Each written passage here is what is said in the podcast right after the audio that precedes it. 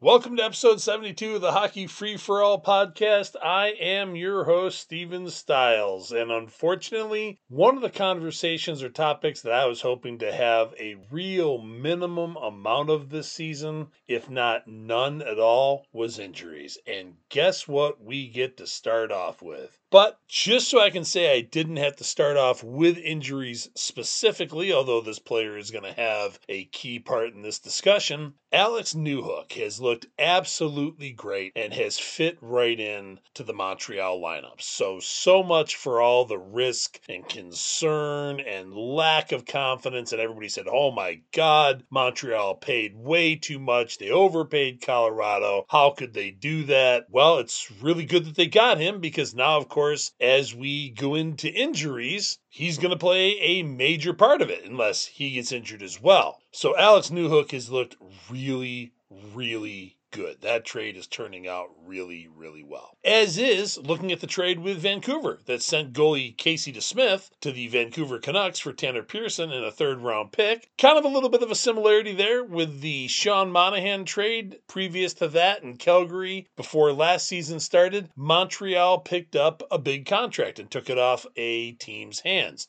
By doing so, also got a third round pick. But the player that they got in return, Tanner Pearson, has had a solid beginning to the 2023 2024 season, which is really awesome. So hopefully that can turn out well, as Monahan also hopefully has an injury free year this year, and maybe Montreal can turn them both into draft picks down the road, which would be really, really outstanding. Also, on a positive note, before we get into the injuries, the Montreal Canadiens beat the Chicago Blackhawks at the first meeting ever, if you will, at the Bell Center that involved player Connor Bedard. Montreal won that opening contest, which had to make a lot of people happy. Unfortunately, the bad news, which leads us into the injury scenario, is Kirby Dach took a hit from Jarred Tinordi that looks like it's a season ending hit completely across the board as he's blown out his ACL and MCL, which is really bizarre because if you look at the hit, yeah, it was a hard hit, wasn't an illegal hit or anything like that, but it looks if anything should have gotten damaged, maybe some ribs, maybe a hip pointer, a hip flexor, or something like that. I'm just trying to figure out how the knees got the majority of that hit. Because I mean, his legs were up in the air as he was like sitting basically on Chicago Blackhawks players as Tinordi took him out. And again, Tinordi's hit wasn't anything. It's like, oh my God, it's the most illegal hit in the world. It wasn't. But how the knees ended up being the problem on that hit is just beyond me. I mean, talk about bad luck. He misses 24 games last year, had a wrist injury the season prior to that, and now goes out with a season ending ACL and MCL injury two games into a season that not only was going to be such an important season for him and his personal growth, because he really looked. And there's been a lot of players that have talked about, oh, yeah, this year they're going to take a big step. They're going to take a big step. Like he was ready to make a statement this season. Not to mention the fact he was really looking like finally Montreal, whether it be by draft,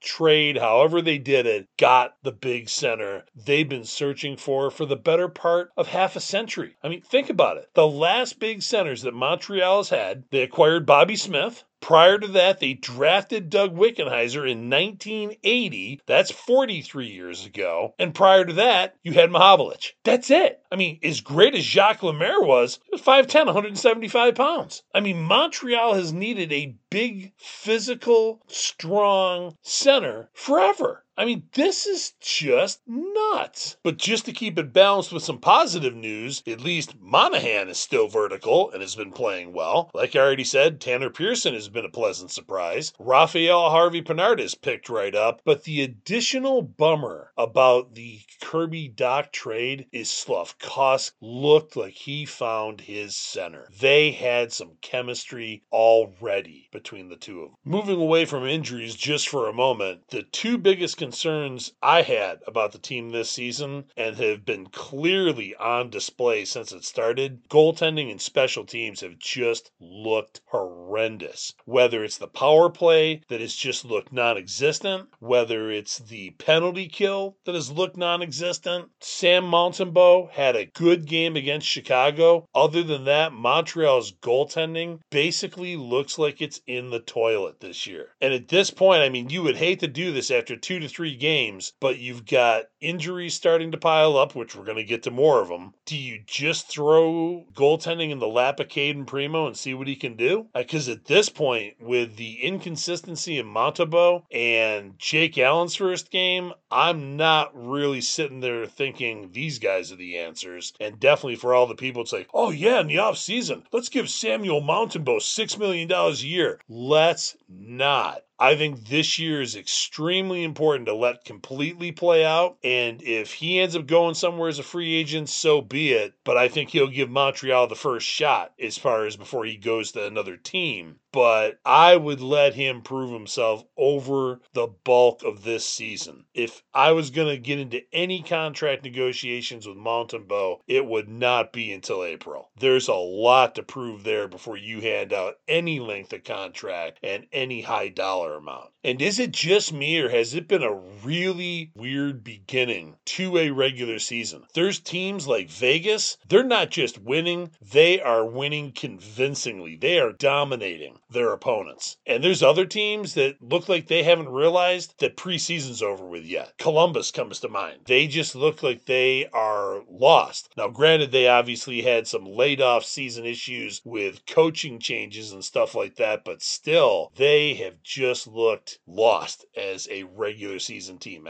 It's like they're still putting their team together in preseason. I think the patience are starting to wear thin in Ottawa. I think there might be a time coming very soon, although you have recently named president Steve Staios. Daniel Alfredsson is back in the picture in Ottawa. You have maybe player development personnel in Wade Redden. Other than that, you might see a sweeping change in Ottawa from the general manager on down because I think some people are starting to have higher expectations and starting to go, whoa, we're not going down that road again. Now, before I dive back into injuries, which is again a growing issue in Montreal, they're probably going to lead the league in that again this year. What a proud thing to have three years consecutively of. But let's talk about the Calder Trophy. I don't think it's going to be the one man race that a lot of people thought. I mean, yes, Connor Bedard is going to have a heck of a season. I think he's got some competition from Logan Cooley. And I think Logan Cooley is going to end up winning the Calder Trophy this year. Call it a gut feeling, call it, you know, going against the grain, whatever you want. But I think Logan Cooley has got more around him, more talent to be able to play with, and I think is more ready for the NHL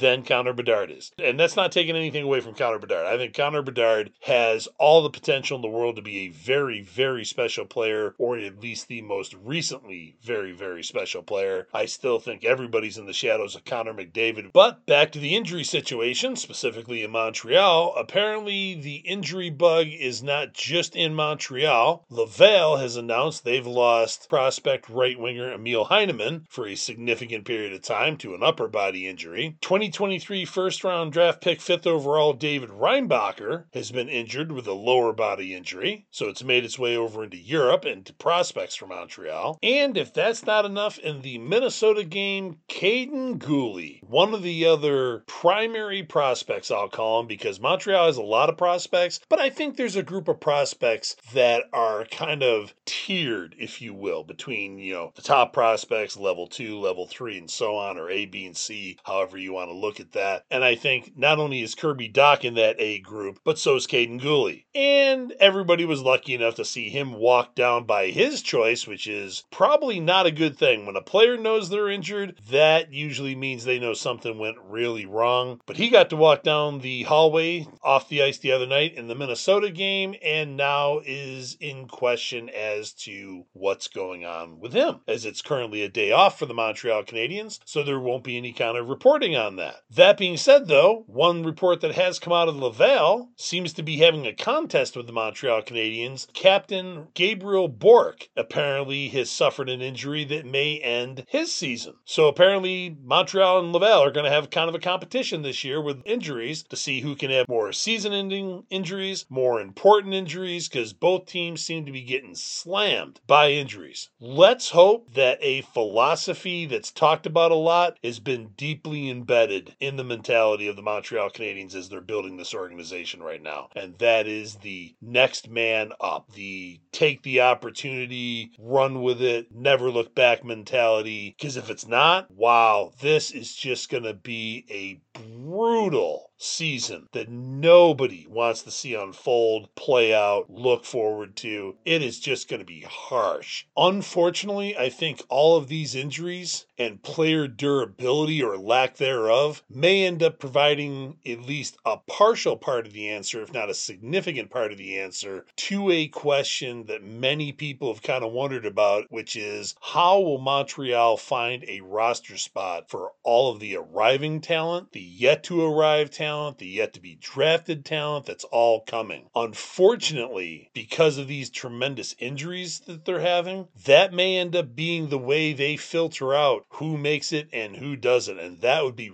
really unfortunate. Well, that wraps up episode 72 of the Hockey Free for All podcast. I am your host, Steven Stiles, and thank you so much for tuning in. We'll be back with episode 73 before you know it, and hopefully we'll have something other than injuries of the Montreal Canadiens, or for that matter, any team to talk about because it is way, way too early to see injuries start dominating the news to this particular degree.